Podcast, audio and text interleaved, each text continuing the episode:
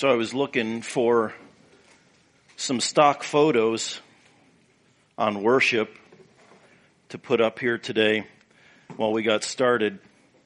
And I was intrigued by my perceptions of what worship is and how some of those perceptions were confirmed in the way people perceive worship. In other words, you type in worship in the Google images and then you get these, you get these snapshots of what other people think worship is or what characterizes or captures worship. And so if you type worship into Google, you're going to get like these silhouettes of hands, you know, raised up against light or maybe a woman clutching a locket. She, she's not actually clutching a locket, you know, but she's kind of doing this or she's in a wheat field, you know, in some country dress and boots with her, with her arms out like this or, or maybe it's a man with a guitar. He's usually surrounded by smoke. He's got one hand on the neck of his guitar and the other one's up like this, you know. Or maybe a crowd that's enveloped in a blue light and everybody's looking really emotionally connected, you know. These are some of the images that come to our mind when we think about worship. Now you may be looking at this slide and you're going, gardening?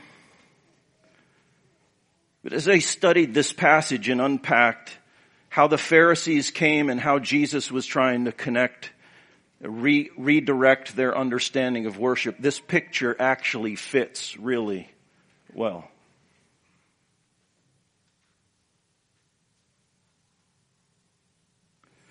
Last week, as I said, we're prone to drift. We need to have our minds regularly adjusted, recorrected, right? That's why we come. To bring ourselves in submission to remind ourselves who's king, what life is really about, and then to line ourselves, to adjust ourselves up under God and what He thinks and feels. And adjusting ourselves is part of what we do as believers. We need to have our minds renewed on essential Christian doctrines on a regular basis. And that is true with this topic of worship. And I think these, this picture of people gardening together does a really good job of capturing the essence of true worship as Christ calls us to it. Especially what we'll see in the teaching today. Gardening together, people, it's daily. It's dependent we do our job and then we wait for God to do His. We're dependent on Him. It's weed pulling. It's working. It's dirt. It's sweat. It's relationships. It's kindness, reaching across. It's the thought of providing something for somebody else. Are you with me? It's mindful. I'm considering what the produce will be of my investment it's sharing, it's active, it's mundane. This is worship. So we're on our series, Come Let Us Worship, and we're looking at what Jesus has to say about true worship and capturing that in the gospel. So last week we walked through Matthew chapter 5, 6, and 7. This week we're in Luke, or I'm sorry, Mark chapter 7, and Luke and then John will be the following weeks. In this account, Jesus exposes the Pharisees and the scribes for their religious appearances, but their distant hearts. He actually says, your mouths bring forth worship, but your hearts are distant from me. It's in Mark's gospel that we learn to avoid vain worship. So my goal for us today is to renew ourselves to true worship, which encompasses church every hour of our lives. It does. What we do here is a culmination of a week of worship. it culminates here together corporately. I think I rewrote this teaching today, I don't know, three or four times, just prayerfully considering there's there's truths embedded in here, church, that I think we really, really need to hear today. But I think the best way is just to walk through the passage and I'm going to teach us as we go and then I think we're going to learn some things from what the Pharisees did as, as by learning by antithesis. In other words, we're learning by opposites. But let's jump in. Mark chapter 7, starting in verse 1. Now when the Pharisees gathered to him with some of the scribes who had come from Jerusalem, they saw that some of the disciples ate with their hands that were defiled, that is, unwashed. Now notice verse 3 starts this parenthetical thought where Mark is um, recognizing who his audience is, and so he's going to educate a little bit. And he says, For the Pharisees and all the Jews do not eat unless they wash their hands properly, holding to the tradition of the elders. And when they come from the marketplace, they do not eat unless they wash. And there are many other traditions that they observe, such as the washing of cups and pots and copper vessels and dining couches. So again, we're going to remember that in his gospel, Mark is primarily writing to Gentile believers. He's writing to Gentiles. And so he explains what the scribes and the Pharisees and all the Jewish people are doing in this, these traditions that they, these many traditions that they observe. And he's talking about how these Pharisees and then these scribes come down from Jerusalem and they're checking up on what Jesus is doing. And they bring with them their ideas of what religiosity looks like or what a relationship with God actually looks like. And they discover that some of the traditions that have been developed by their previous leadership, the religious leaders, were not being followed. And so again, Mark offers this parenthetical thought in verses three and four by way of explanation. And he's making the point that hand washing is a common practice. It's something that not just the leaders did, but all the Jews did. And before they eat, when they'd come back from the marketplace, he's helping them to understand that for them this is about cleanliness. But what he's really telling is, what, what he's really telling is, his readers is, but it's not the issue hand cleanliness is not what this is about.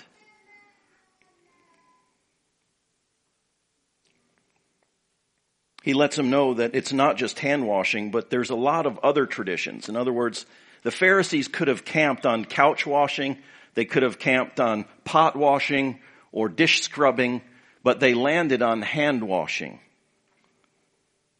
And then he says, and there are many other traditions that they observe. Again, the Bible here is making the point that what is going on is, in this account is not specifically about the act of hand washing. But it's the heart that generates the hand washing that's in question here. If you look down a little bit further into verse 13, Jesus just gets done talking to them about a specific issue where they have a law that helps them to override their ability to actually care for their parents. And Jesus brings up this specific example and he says, this is just something that you do. This is exactly the thing I'm talking about. But it's not even just this law about your parents and it's not just about hand washing. And then he says this, and many such things you do. He's talking about that these activities, this thing you do with your parents and the hand washing and the pot washing and the, and the couch washing, all this stuff is coming from a heart that is crooked and broken and needs redemption. This is what we talked about last week. This stuff that you're doing flows out of a heart that is broken and sick and you don't get good fruit from a bad root. You don't. One of the things that always surprised me when I was younger was people coming to Jesus seemingly with these kind of uh, innocuous questions. Hey, why don't your disciples wash their hands? And they get immediately both barrels. But Jesus knows you don't get good fruit from a bad root. And your heart is sick. And that's the problem we need to deal with. So the Bible here is capturing how worship has gone askew. There's been a whole bunch of religious scaffolding, spiritually looking behavior that has been erected around what it means to have a relationship with God. And Christ is busy dismantling this. And so to capture this, the passage uses a variation of the passage traditions of men. It's started to be repeated even as I read in these first several verses, but as we read through the rest of the, the section of scripture here, you'll see that this tradition of men is repeated. It's actually repeated a total of six times. Three of the times are spoken by Jesus. This idea of these traditions of men, and they're in contrast with the commandments of God. So if you look at a little bit lower again in chapter 7 verse 8, Jesus says this, you leave the commandment of God for the tradition of men. This is what Jesus is saying. Because your heart is sin sick, you gravitate towards rules that do something for you and you ignore the rules of God. And so the point is that there was a standard of religious behavior that was being utilized as the requirement or standard for righteousness or for righteous living. You with me?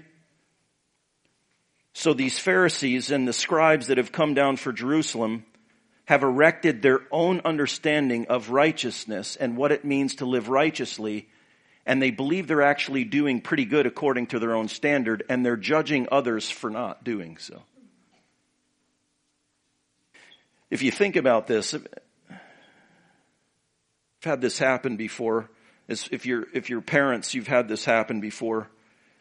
Um, if you've worked with a group of people and you realize this is a really good group, and then somebody comes in and starts criticizing, and you're just like, you really don't know who these people are. Can you imagine Jesus sitting here with these group of disciples, far from perfect? He knows that.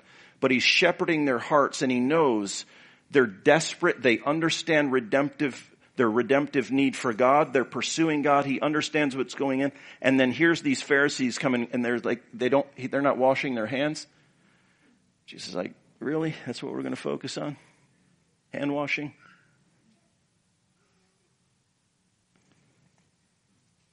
And it wasn't just that it was a dumb rule, but it was that their dumb rule was competing with the commandments of God. In other words, the religious community of that time was so focused on the rules that they had made up in order to follow God that they were ignoring the commandments of God Himself. As long as they were checking their boxes, doing that, doing this, got that one done, they could ignore God's commandments. Church, have you ever been there? You're checking the boxes, you're doing the deal, and you forget about God. And so the scribes and the Pharisees come to see Jesus and his disciples, and they make an accusation that's cloaked in inquiry. They pretend they got a question, but they don't. Verse 5. And the Pharisees and the scribe asked him, Why do your disciples not walk according to the tradition of the elders, but eat with defiled hands? Now, in order to get the context of why this is such an absurd question, we got to back up into chapter 6 a little bit. So, look back in chapter, Mark chapter 6 verses 53 through 56. This is the context of what's happening. And so when they crossed over, it's talking about crossing over the Sea of Galilee. So they were on the east side of Galilee. They cross over to the west side and they're up north into the little town called Gennesaret. And when they crossed over, they came to the land at Gennesaret and they moored to the shore. And when the people got out of the boat, now these people are the disciples, it's Jesus, it's the twelve, and then it's also other disciples. So we know there was more than just twelve disciples, there was a lot of disciples. And when the people get out of the boat, the people, that's the people in Gennesaret, immediately recognize him and ran about the whole region and began to bring the sick people on their beds to wherever they heard he was.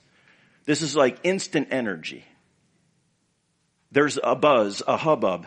It's him. Who? This Jesus. It's all over the region. And wherever he came, in villages or in cities or in countryside, this is a lot of activity. They laid the sick in the marketplace and they implored him that he might touch even the fringe of his garment. And as many as touched it were healed. They were made well. Hello? There's a lot of activity. And anybody that even touched his clothes, this isn't this modern day stuff where people go to some healing seminar in a wheelchair and they leave in one. It's not that. This is the real thing. People are barely reaching out and touching and being healed. They were lame one morning, now they're not. So Jesus is performing many miracles. Townfuls, literally, townfuls of people are observing and responding. There's a buzz of activity around Jesus and his disciples. This is not just rumors. These are firsthand accounts Are people, I, my legs were leprous this morning, now they're not. Come and see. There's firsthand accounts of healings miraculous feedings, these divine transportations from one side of the lake to the other without a boat. How did he do that? And Jesus and his disciples have just arrived and people are scurrying about trying to get to him. Now this was the draw for the scribes to come out from Jerusalem. This is a 90 mile journey on foot. Okay? This isn't hopping the Hyundai and get down there in a, you know an hour and a half. This is days journey. This is significant amounts of investment. And the Pharisees come over. This is no small task for no small event. God is at work all around these religious leaders. Literally, the kingdom of God was being established on earth by Jesus in their presence. And the thing they're concerned about is whether or not the disciples are washing their hands. You see it? We've got our standard of righteousness and you're not meeting it. And they're so focused on that, they're missing everything else.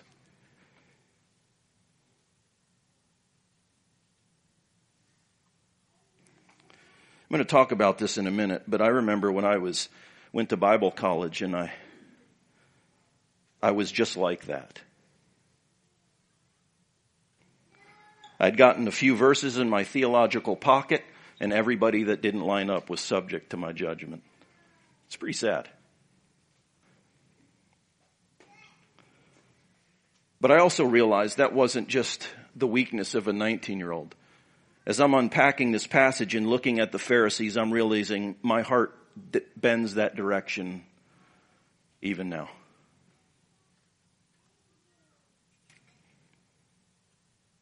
So when the Pharisees posed the question, why do your disciples not walk according to the tradition of the elders? They get Jesus' immediate response in verse 6. My paraphrase, Jesus says this, Isaiah nailed it when he called you people hypocrites.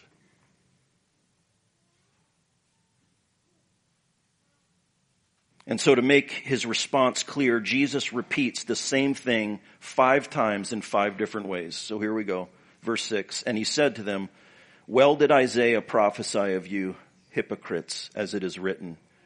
This people honor me with their lips, but their heart is far from me. In vain do they worship me, teaching as doctrines the commandments of men.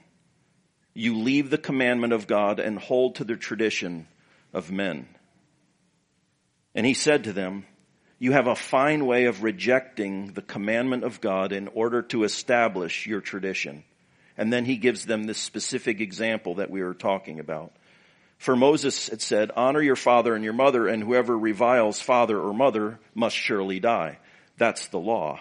But you say, if a man tells his father or mother, whatever you would have gained from me is Corban, that is given to God, then you no longer permit him to do anything for his father and mother, thus making the, making void the word of God by your tradition that you have handed down. And many such things you do. And so this repetition thought, if you've seen them in the verse, Jesus is talking to them. He's repeating himself. He's saying the same thing in five different ways because they need to hear it. They're not hearing it the first time. And so he says in verse six, you honor me with your lips, but your heart is far from me. In verse seven, in vain you worship me, teaching as doctrines the commandments of men. In verse eight, you leave the commandment of God and hold to the traditions of men. In verse 9, you have a fine way of rejecting the commandment of God in order to establish your traditions. And then in verse 13, making void the word of God by your tradition. Now, in order for us to understand what this offense is that the scribes and the Pharisees have committed, it's really helpful to define two terms that Jesus uses in this first phrase in verse 6. You honor me with your lips, but your hearts are far from me. And again, he's quoting from Isaiah, but he's giving them an indictment. You're talking a lot about worship, but you have no idea who I am. That's a problem. So this word lips is actually the word chilios. Now, guys, I'm not telling you this like to impress you like I know Greek. I don't but sometimes it's really helpful to understand these words in the context of it because it lends tremendous amounts of insight. So yesterday, I'm studying back through, Father, how do I say this? What does your church need to hear? What's the difference? What's the difference between lips that honor and a heart that's far from me? And so I clicked on the word with my little study program and it says that we tend to think of lips as our mouth, you know, these little two pink things around our pie hole. And that's, that, that kind of speak words. And so when it says, you honor me with your lips, that we think about speech, but the word actually means, that's partly true, but it actually means the pouring place, or the spout, or the shoreline, the edge of a place, or margin. It was really helpful for me. Isn't that interesting? Jesus is addressing not just empty speech, but he is saying that you talk on the outskirts of your lives. You're talking from the edges. You talk from your margin. This isn't from your heart. You're speaking from the outer perimeter of who you are. This isn't about what's going on in here. It's about what's ever left over for me. These people we could say it this way in a paraphrase. These people honor me with the edges of their life, with their margin, the leftovers, the extremities. Well, church, that's not honor. The word heart is the word cardia, right? We get cardio from that. Cardiology. It means thoughts, minds, emotions, feelings. Modern day, we might use words to capture the heart like values, treasures, things we hold dear, our inner thoughts, our character, our identity. Heart, I think when we hear heart, we often think, oh, I feel, I feel nice about that. You know, you picture some guy skipping. Probably not me. You probably don't picture me skipping. But we think something fluffy, it's out there. But this is the essence of who we are. It's the center it's the core of who we are. So paraphrasing, we could say the same verse this way. These people honor me with the edges of their lives, while the essence of who they are, the things they hold dear, that, ple- that place from which all their daily activity flows is someplace else very far from me. And this was the fatal flaw of the Pharisees and the scribes. They were using standards of righteousness that they could reach on their own. It was the outer perimeter of their lives where the only Savior necessary was themselves. They could manage that. They were checking their own boxes, and because they could check their own boxes and reach their own pedals, they were blinded by the fact that they were missing the commandments of God.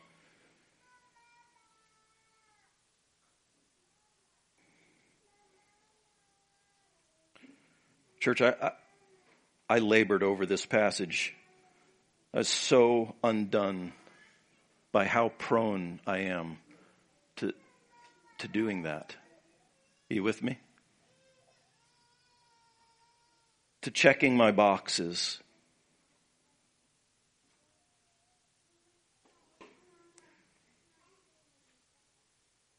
Matter of fact, this is this is the default undoing of my parenting. As long as my kids are checking the boxes,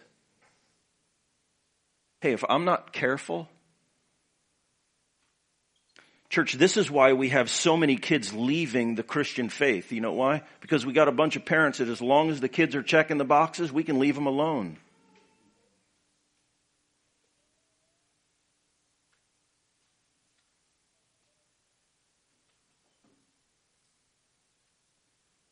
By the antithesis, by the opposite of what's going on in the Pharisees' lives, church, we ought to be steered back, to be drawn back to what true worship is, and not repeating the drift of the Pharisees and the scribes. Here's what they did. Here's how they did. Here's how they drifted. We see it clearly in the passage. The first thing is they missed the redemptive activity of God. Miracles, healings, miraculous transferences from one place to another. They're missing it. God was all around them, but for the sake of their traditions, they couldn't see it, nor did they participate in what he was doing. And because of that, they missed their own desperate need from rescue from the sin that dwelt within them. Because they were checking their own boxes and they had it together, they didn't need redemption. Therefore, they didn't need Christ. As a result for that, they misdiagnosed the hearts of others. They misdiagnosed the disciples. Do you see it?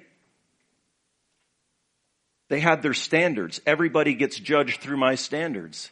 I don't need to ask them any questions. I, they're obviously not Christians. They're obviously not God followers. Look at them. Yeah, by whose standard? They're broken ones. So they miss the redemptive activity of God. They miss their own desperate need for rescue. They misdiagnosed the heart of others. And they were so focused on their traditions that they missed the daily living out of honoring God, of following His commandments. So in Matthew, Matthew records Jesus saying this, Woe to you scribes and Pharisees, hypocrites! For you tithe mint and dill and cumin, and have neglected the weightier matters of the law, justice and mercy and faithfulness. These seeds were all these little tiny ones. If you've ever seen cumin or mustard seeds, they're little tiny ones. And Jesus is saying essentially you're sitting there, you're separating these seeds out, and then you're focused on your little tiny itty bitty seeds, and you're neglecting the big things.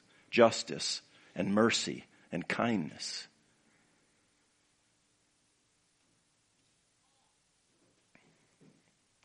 Church, I'm going to argue. I've told you this story before. My first car, 1969 Ford Falcon. It was so out of alignment, you let go of the steering wheel. Within 100 yards, you were in the ditch. Right? Church, I'm going to argue this is us. If we don't keep our soul in check, if we don't pay attention to what's going on in the inside, we're tempted to judge ourselves by our checked boxes. And the minute we let go of the wheel, we're in the same lane as the Pharisees. When I first went to Bible college out of high school, there were a lot of these kinds of external hand washing kind of standards. They weren't necessarily in the Bible, but for years they had been logically, not, people didn't make, just make this stuff up. They were logically rooted in the Bible, but they were man standards meant to help people obey God. But it was very easy for these standards to become the standard by which righteousness was determined. Traditions developed by men by which we judge the hearts of other men and ourselves. By the way, we typically like the rules that we're doing good at, don't we? Or at least feel strongly about, because today's culture, as long as you feel strongly something about it, it's, it's just about as good as truth. Don't wear t-shirts with secular rock band logos. Don't wear stone, stonewash denim. That was a thing. That's all I had. Don't play games with face cards. Don't have long hair for the boys or short hair for the girls. Don't wear makeup for the girls. Don't wear necklaces for the boys. Don't throw a football on Sunday. Frisbee, yes. Football, no. That, that was a real thing. Don't hold hands with a girl unless you're engaged. Don't go to the movies. Don't listen to secular music. Don't miss morning devotions. Uh, like with the Pharisees, the scribes, and their hand washing, there's nothing, nothing necessarily wrong with any of these standards in and of themselves, especially if they flow out of a heart that is genuinely seeking to please God. I don't know how many uh, CD burning parties I had. All my secular music out to a bonfire. I, I honestly, I don't know. All I'm just telling you is I think God was honored by that. Here's a young guy trying to figure it out, willing to do whatever you know, a couple hundred dollars in CDs. I remember crying watching U2 go up in smoke.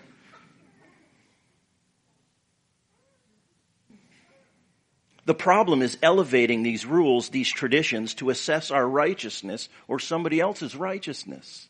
See, that's the problem. And forgetting and neglecting our own heart.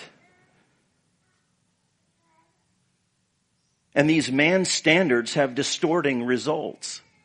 See, if you did any of these things that I just listed, you couldn't possibly know the grace of Jesus. If you're participating in that, it's obvious you don't know the grace of Jesus.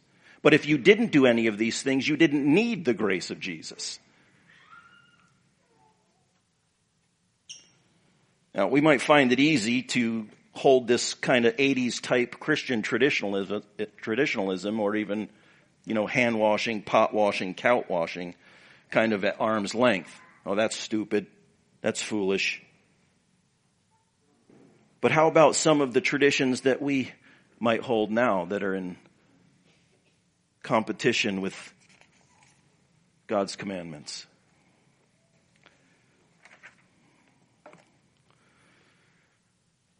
Church, hear me for a minute. I don't think we realize how easy it is for us to become Pharisees and miss true worship. To become content with checking of the boxes at the margin of our lives while ignoring this daily worship and daily honoring lived out in our relationships and in our integrity, in our character. Right? This is, this is true worship. It's daily. It's dependent. It's weed pulling. It's dirt, sweat, and relationships and kindness and mindful and it's sharing. What am I doing? How is this producing for others? It's mundane. It's worship. But see, if we're not careful, we'll get stuck up with our own series of filters. Do you watch certain movies? Do you homeschool? Do you spank your children? Do you have a conflict minimal marriage? Are you reducing your debt snowball? Do you use contraceptives? Are you listening to secular music? Do you have a high view of scripture? How many Bible studies do you attend? Does your church, church teach solid doctrine? Is your book filled out for small group?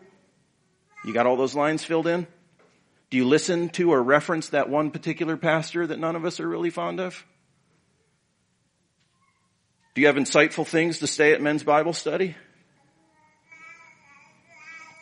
See, if we hold to these man-made standards as standards of righteousness, we will not only write off people that we shouldn't, we will inevitably assess ourselves by our honoring lips while our hearts are distant from God.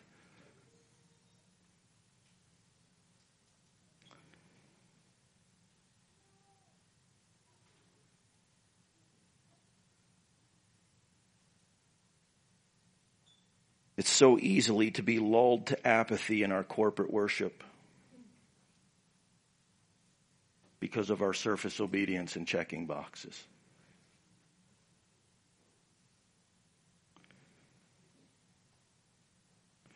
But true worship keeps us from vain worship. That's what we learn from Mark's gospel and Jesus' words. We keep ourselves, church, from drifting into vain worship by true worship. And that starts with an accurate picture of who God is and what He's doing. And, church, that is an every morning, every day reorienting of our lives. True? A realization that I need to be rescued from what's inside me, and that's every day. Left to myself, I will be hopelessly about myself all day. Even in my religious sacrificial obedience, it's, it can be all about me. True?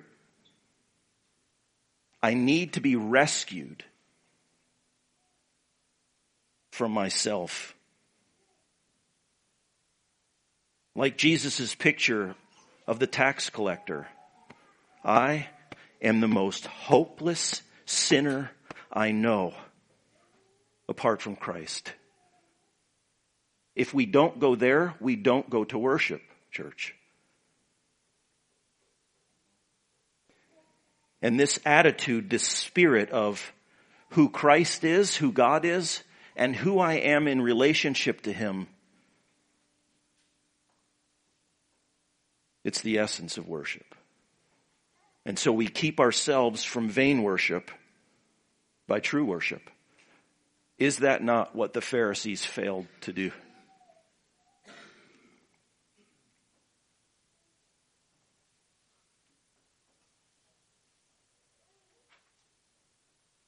We read a couple of definitions of worship last week and they were really good. But from Mark's gospel and Isaiah's account, we learn what vain worship is and by antithesis, what true worship is. True worship has four essential components, and I really want us to think about this. And the four components are really clearly seen in Isaiah chapter 6. It's the verse we read when we opened today. So I highlighted some of the words for you. This is in your handout.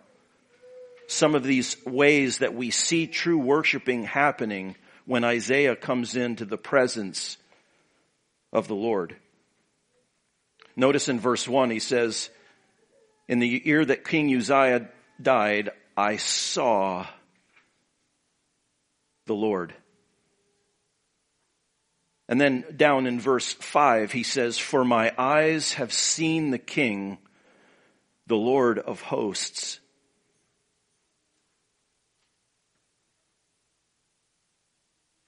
And Isaiah's response to this is in verse 5 Woe is me, for I am lost. And then his rescue comes in verse 7. This seraphim flies to him and his, touches his mouth, and he declares Isaiah clean. Behold, your guilt is taken away and your sin is atoned for. And the only appropriate response to who God is and who I am and the fact that He's cleansed me from my sin and all my shame and taken away all of my loss. The only rep- appropriate response is the end of verse 8 and Isaiah says, Here I am, send me. I'm going. And we know from history that He went. So church, as we think about true worship, as we come here to church, we come because we have been working through this all week. Learning to apply true worship and it culminates here together, but it doesn't start and stop here.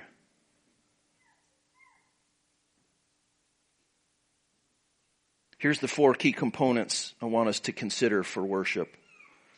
The first one is to know God truly, to see His redemptive works, and then to respond to Him from the heart that to that knowledge by esteeming God and valuing God and treasuring God and being satisfied with God. Part of that's from John Piper. And the second key part of worship is as a result of that knowledge of who God is, we see ourselves rightly before God. This unscalable chasm between who He is and who I am. His holiness and our sin stain. And we are struck with our utter need for rescue and His grace in providing it. Church, this keeps us from these list keeping things where we judge other people. True?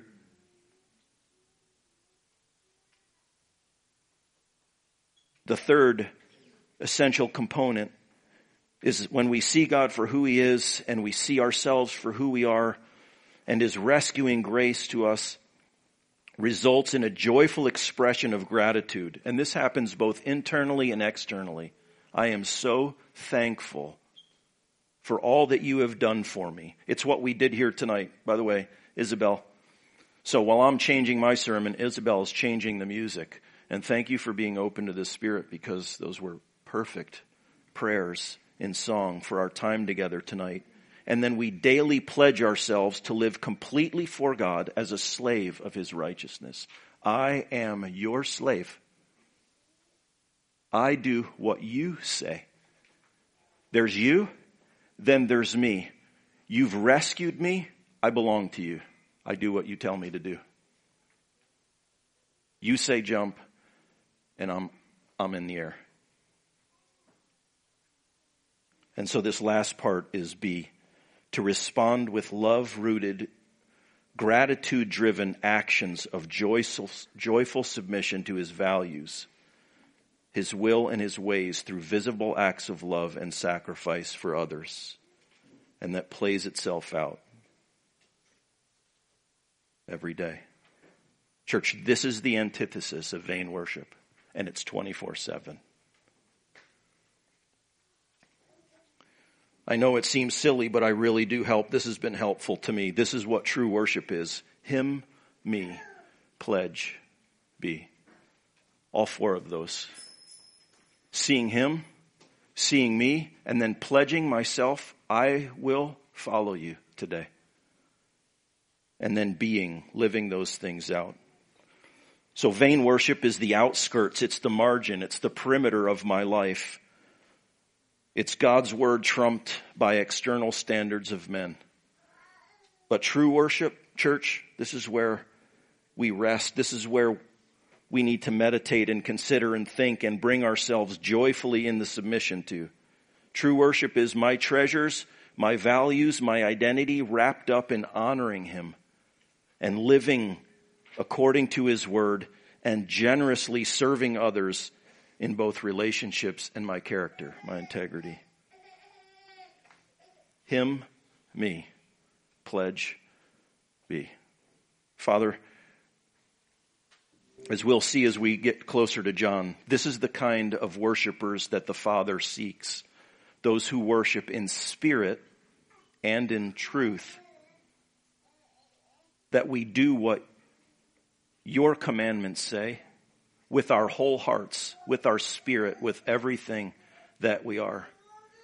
Seeing you and ourselves rightly, rejoicing in your rescue, pledging ourselves daily, and coming to you, living out joyfully your character traits in us. This is true worship, and you seek these kind of worshipers. And Lord, we want to be them. We want to be the kind of worshipers you seek.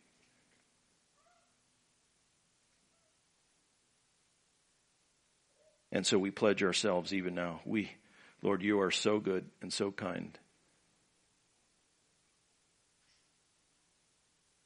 We will follow you with our heart and with our soul and with our bodies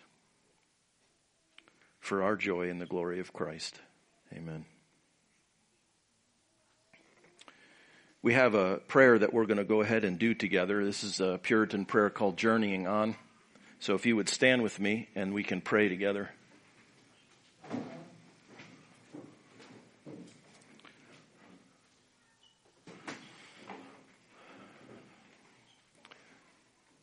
Lord of the cloud and fire, I am a stranger with a stranger's indifference. My hands hold a pilgrim's staff. My march is heavenward. My eyes look for Jesus' kingdom. My heart is in your hands without reserve. You have created my heart, redeemed it, renewed it, captured it, conquered it. Keep from every opposing enemy. Crush in it every rebel lust. Mortify every treacherous passion annihilate every earthborn desire. Every inch of my being resounds with your touch. I love you with my soul, mind, body, strength, might, spirit, affection, will, desire, intellect, understanding. You are the perfection of all perfections. All wisdom and insight are derived from you. Compared to you, the sun is darkness all beauty, deformity, all wisdom, folly, the best goodness, faulty. You are worthy of an adoration greater than my dull heart can put forth. Invigorate my love that it may rise worthily to you. Tightly entwine itself around you and be drawn to you. Then my heart shall fully belong to you and my walk be endless praise. Amen.